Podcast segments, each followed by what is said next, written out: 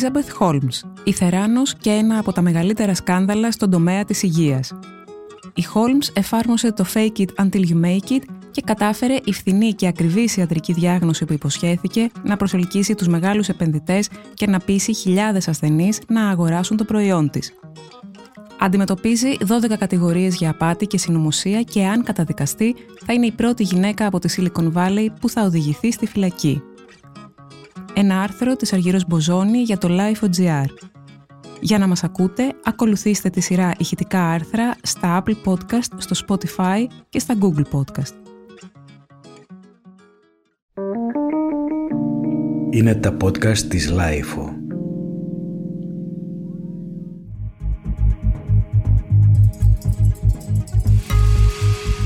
Tonight, Elizabeth Holmes facing the test of her life.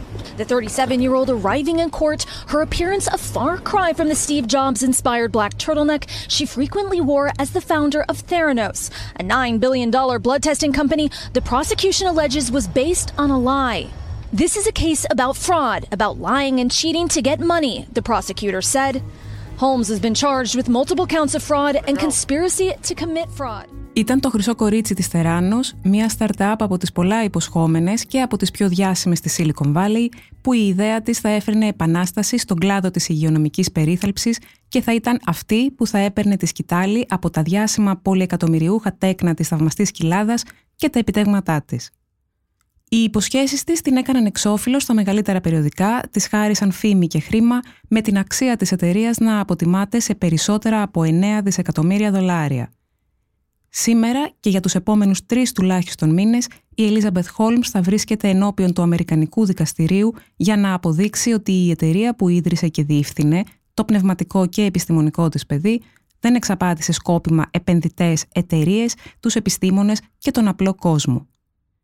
Η Holmes είναι ακόμα ένα παιδί της Silicon Valley από τα πολλά που τελικά, με σύνθημα το «Fake it until you make it», ξεπερνούν το όριο και την κόκκινη γραμμή που χωρίζει την υπερβολή από την εξαπάτηση για να προωθήσουν τα προϊόντα τους.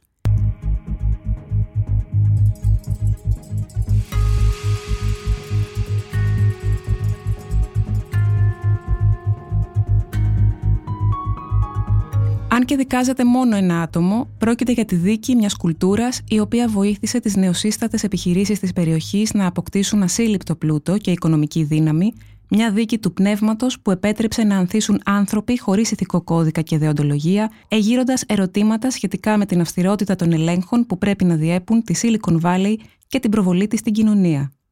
Η υπόθεση έχει επιπρόσθετο ενδιαφέρον γιατί η Θεράνος έπαιξε σε ένα πιο σοβαρό τερέν από αυτό στο οποίο διαγωνίζονται και διαγωνίζονται οι δημιουργοί που έχουν στο παλμαρέ τους έξυπνες εφαρμογές και νεόκοπες ιδέες που μπορεί να αποφέρουν εκατομμύρια ή να μην ενδιαφέρουν και κανέναν.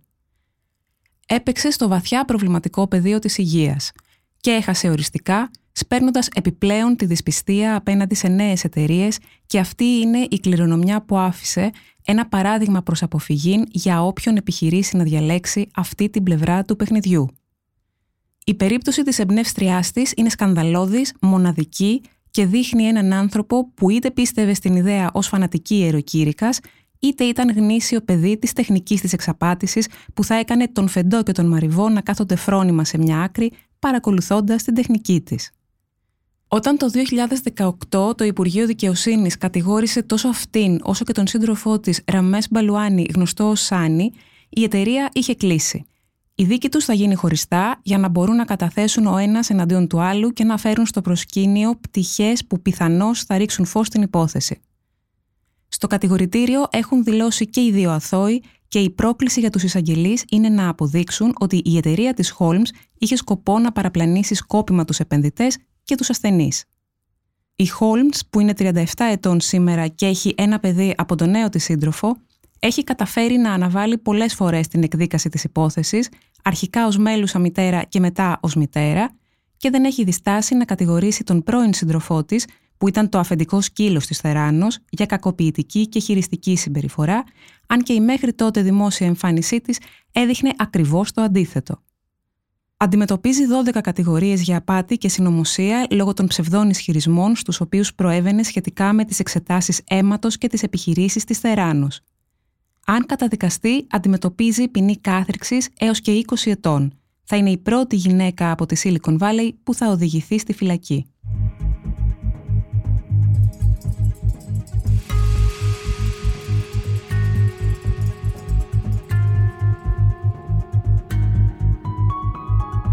Είναι χαρακτηριστικό αυτό που δηλώνει ο Άλεξ Κίμπνεϊ, σκηνοθέτης του Inventor, ενός ντοκιμαντέρ για τη Θεράνος. Πολλοί άνθρωποι ψεύδονται μέχρι να τα καταφέρουν, αλλά αυτό δεν δικαιολογεί ποτέ το να μην αφήνει ατιμόρυτο κάποιον που έχει διαπράξει απάτη. Η Washington Post, που έφερε στο φως το σκάνδαλο της Θεράνος, μιλά για μια δίκη έπος της αλαζονίας της Silicon Valley, της φιλοδοξίας και της εξαπάτησης. Φυσικά πρόκειται και για ένα θρίλερ για την ανατομία της ψυχοπαθολογικής περίπτωσης μιας γυναίκας με απατηλά επινοητική δύναμη και τρομερή πυθό που κατάφερε να εξαπατήσει πολλούς για μεγάλο χρονικό διάστημα ανθρώπους που ακόμα και σήμερα αναρωτιούνται αν πίστευε αυτά που έλεγε ή έπαιζε έναν ρόλο τον οποίο είχε πιστέψει φανατικά τόσο η ίδια όσο και η γύρω της. Για να χτίσει όμως αυτόν τον ρόλο, η Χόλμς χρησιμοποίησε τα εργαλεία της εποχής μας – τη λατρεία στους νέους, αυτοδημιούργητους επιχειρηματίες με όραμα ανθρωπιστικό, τη μυστικότητα και την κρυψίνια με την οποία πρέπει να προστατεύονται οι μεγάλες ιδέες και τη δύναμη μιας τολμηρής νέας γυναίκας σε ένα περιβάλλον καθαρά ανδροκρατούμενο. Η Χόλμς εμφανίστηκε ως προφήτης ενός καλύτερου κόσμου. Εφήβραμε εκ νέου την παραδοσιακή εργαστηριακή υποδομή, είπε σε ένα συνέδριο το 2014 εξαλείφει την ανάγκη οι άνθρωποι να έχουν βελόνες κολλημένες στο μπράτσο τους. Και ο κόσμος υποκλήθηκε, όπως και οι επενδυτές που είδαν ότι είναι κάπως εύκολο, μόνο χρήμα χρειαζόταν, το να είσαι μέρος αυτού του καλύτερου κόσμου. Στη δίκη, η Χόλμς θα αντιμετωπίσει τους εισαγγελείς και τις πολύ σκληρές ερωτήσεις τους για τη Θεράνος. Αν ακολουθήσει την τακτική του 2017, όταν κατέθετε στην Επιτροπή Κεφαλαιαγοράς και απάντησε λέγοντας Δεν ξέρω τουλάχιστον 600 φορές, τα πράγματα θα ζορίσουν. Όπως έχει δηλώσει ο Τζον Σι Κόφι Τζούνιορ, καθηγητής στη νομική σχολή του Κολούμπια, θα είναι δύσκολο να θυμηθεί τι συνέβη μετά από τόσες αρνητικές απαντήσεις που έδωσε. Αυτή είναι η πιο επιζήμια απόδειξη εναντίον της. Στο σημερινό κατηγορητήριο υπάρχει και το εξής. Η Χόλμς υποστήριξε ότι η συσκευή της Θεράνος είχε εγκριθεί από την Υπηρεσία Τροφίμων και Φαρμάκων των ΗΠΑ, παρόλο που γνώριζε ότι δεν είχαν λάβει έγκριση από τον FDA.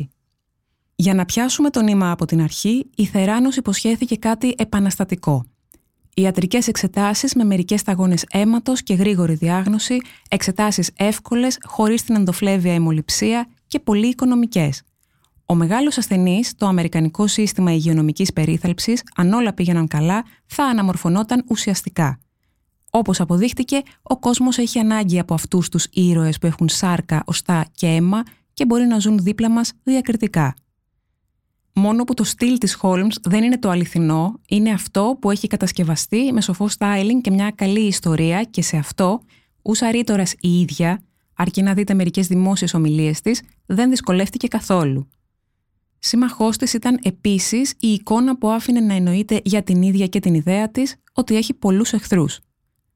Επικαλέστηκε μάλιστα συχνά και με πολύ συμπαθητικό τρόπο τον πόλεμο εναντίον των νέων ιδεών που πάντα προέρχεται από παραδοσιακά κέντρα που δεν θέλουν να ανθίσουν νέες ιδέες, ένα αφήγημα που βόλευε στις αρχές της δεκαετίας του 2000 τους πάντες. Αν δει κάποιος τη Holmes, με το καλημέρα καταλαβαίνει ποιο είναι το ίνδαλμά της. Ο Steve Jobs φυσικά, από τον οποίο αντέγραψε τα μαύρα ρούχα, το κλασικό κόλ ρουλέ, τη χαμηλή φωνή, την ασκητική ζωή – με ιδιωτικά τζετ και λιμουζίνες μόνο για επαγγελματικούς λόγους.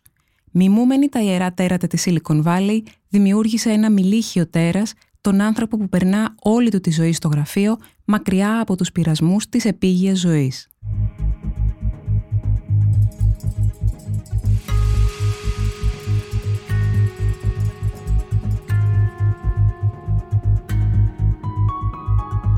Αυτό το συνέλαβε σε πολύ νεαρή ηλικία όταν συγχωρούνται τα λάθη, ακόμα και μια απάτη που δεν έγινε με σκοπό να βλάψει τον κόσμο και η Silicon Valley έχει παράδοση σε τέτοιου είδους απάτες.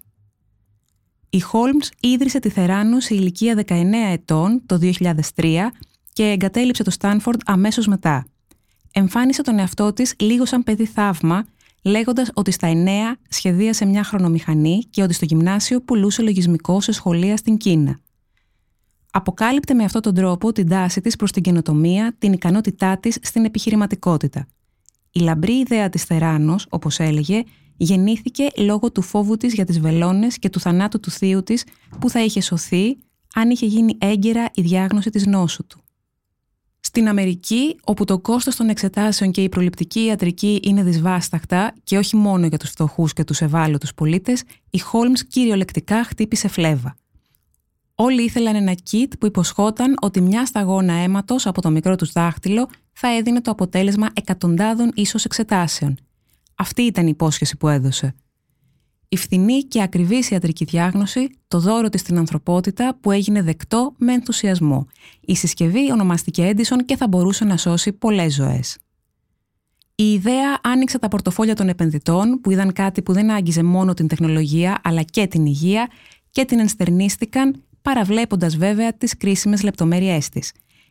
Στη λίστα της ήταν ο Μέρντοχ, ο ιδρυτής της Oracle Larry Ellison και η Walton, οι ιδιοκτήτες της αλυσίδας Walmart. Οι μεγάλοι επενδυτές έφεραν χρήμα και το χρήμα έφερε τρανταχτά ονόματα στο Διοικητικό Συμβούλιο. Τον George Schultz, τον Henry Kissinger, τον William Frist, τον James Mattis, που στη Holmes είδαν και λίγο ένα πνευματικό παιδί των φιλοδοξιών τους, μια εγγονή που ήταν υπερταλαντούχα και σοβαρή και αφοσιωμένη, όσο δεν ήταν ίσως τα δικά τους παιδιά. Η Holmes έπαιξε με αυτό και κέρδισε και δεν είναι τυχαίος ο μέσος όρος ηλικίας των μελών του Διοικητικού Συμβουλίου. Άνθρωποι μεγάλοι, σοβαροί, πρώην κυβερνητικοί, μέλη ενός πανίσχυρου συστήματος που από την πλευρά τους έχουν υπηρετήσει με πίστη το έθνος. Όταν το 2009 έφτασε στην εταιρεία ο σύντροφός της Άννη, Προφανώς για να βάλει μια τάξη και να έχει τον απόλυτο έλεγχο των εργαζομένων, η εταιρεία είχε αντλήσει ήδη 700 εκατομμύρια δολάρια από επενδυτές, ενώ το 2013 κατάφερε να συνάψει συμφωνίες με τις αλυσίδες Walgreens και τη Safeway που πραγματοποιούσαν τα ανέμακτα τεστ στα καταστήματά τους. Η αισιοδοξία, η βεβαιότητα, το στυλ, η δύναμη της πυθούς έφεραν τη Holmes στην πρώτη θέση ανάμεσα σε νέους ανθρώπους που θα δημιουργούσαν το πρόσωπο μιας απίθανης χώρας η οποία εξακολουθούσε να επενδύει στο αμερικανικό όνειρο και βρήκε την ενσάρκωσή του στη νεαρή ξανθιά γυναίκα με το υψηλό προφίλ που εμφανιζόταν παντού για να υπερασπιστεί και να διαδώσει την ιδέα της. Το 2014 το Forbes την ανακήρυξε τη νεότερη αυτοδημιούργητη δισεκατομμυρίουχο του κόσμου και όλα έμοιαζαν ρόδινα.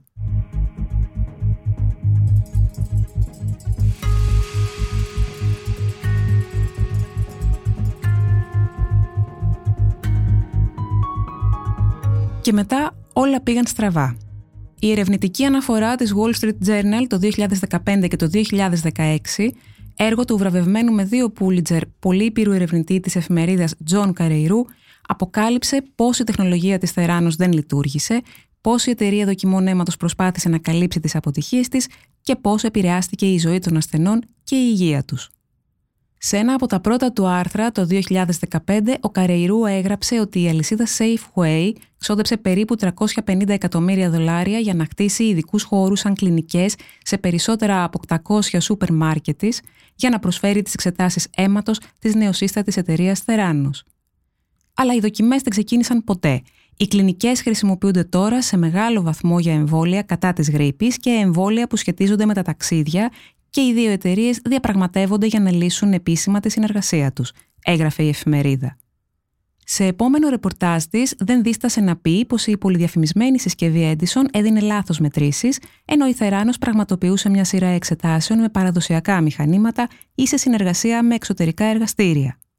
Διαψεύδοντας την εφημερίδα, η Elizabeth Holmes εμφανίστηκε λέγοντας για άλλη μια φορά ότι την πολεμούν τα παραδοσιακά κέντρα εξουσίας που δεν θέλουν να αλλάξει ο κόσμος. Η εμφάνισή της στο Mad Money του CNBC εκείνη τη φορά δεν έφερε τα προσδοκόμενα αποτελέσματα. Με τον ντόμινο να αρχίζει να πέφτει κομμάτι-κομμάτι, εργαζόμενοι και πρώην στελέχοι άνοιξαν το στόμα τους σε μια περιοχή του κόσμου όπως η Silicon Valley, όπου η ομερτά είναι κανόνας – η Holmes, ακολουθώντας το pattern του Jobs και του καθεστώτος μυστικότητας της Apple, δεν επέτρεπε στα τμήματα της εταιρείας να επικοινωνούν μεταξύ τους, ενώ οι εργαζόμενοι, πέραν των συμφωνητικών εμπιστευτικότητας που είχαν υπογράψει, ήταν υποδιαρκή και στενή παρακολούθηση. Ένα από τα πρόσωπα που πήραν μέρος στις αποκαλύψεις, ακόμα και οι λιλιπούτοι δοκιμαστικοί σωλήνε με το αίμα των εξετάσεων έσπαγαν στα μηχανήματα, και διατύπωσε τους προβληματισμούς του ήταν ο Τάιλερ Σούλτς, εργαζόμενος στη Θεράνος και εγγονός του πρώην Υπουργού George Σούλτς, που ήταν ένα από τα πιο σημαντικά πρόσωπα στο Διοικητικό Συμβούλιο της εταιρείας. Έστειλε ένα εσωτερικό mail με τις ανησυχίες του και ως απάντηση έλαβε ένα σχεδόν απειλητικό και οργισμένο μήνυμα από τον Μπαλουάνι, που λίγος πολύ του έλεγε ότι αν δεν ήταν εγγονός του Σούλτς θα του απαντούσαν με πολύ σκληρό τρόπο και πως περίμεναν τη συγνώμη του.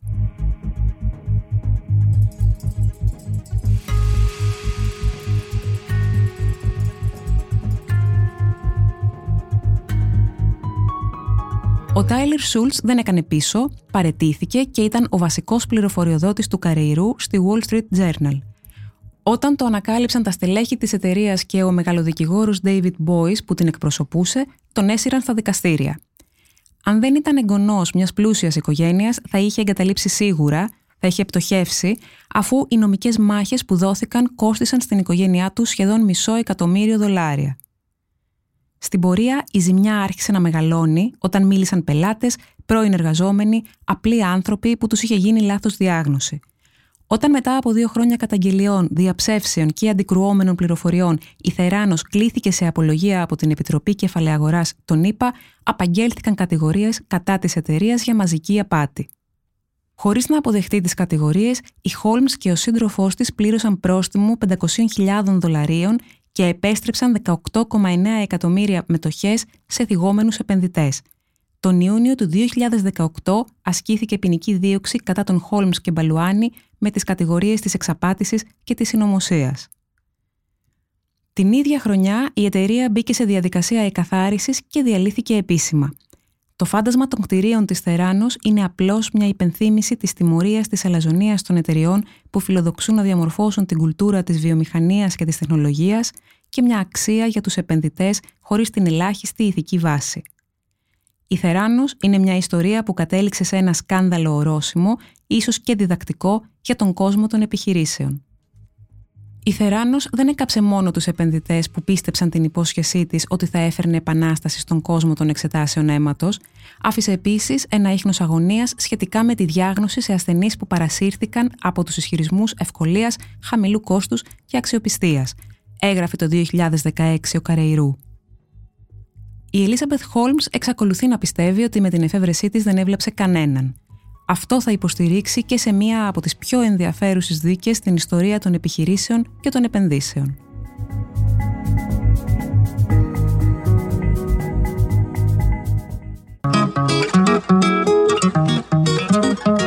Ήταν ένα άρθρο της Αργυρός Μποζόνη για το Life.gr. Ηχοληψία, επεξεργασία και επιμέλεια, φέδωνας χτενάς και μερόπικοκίνη ήταν μια παραγωγή της Lifeo. Τα podcast της Lifeo ανανεώνονται καθημερινά και τα ακούτε μέσα από το Lifeo.gr ή τις εφαρμογές της Apple, του Spotify ή της Google. Κάντε subscribe πατώντας πάνω στα αντίστοιχα εικονίδια για να μην χάνετε κανένα επεισόδιο. Είναι τα podcast της Lifeo.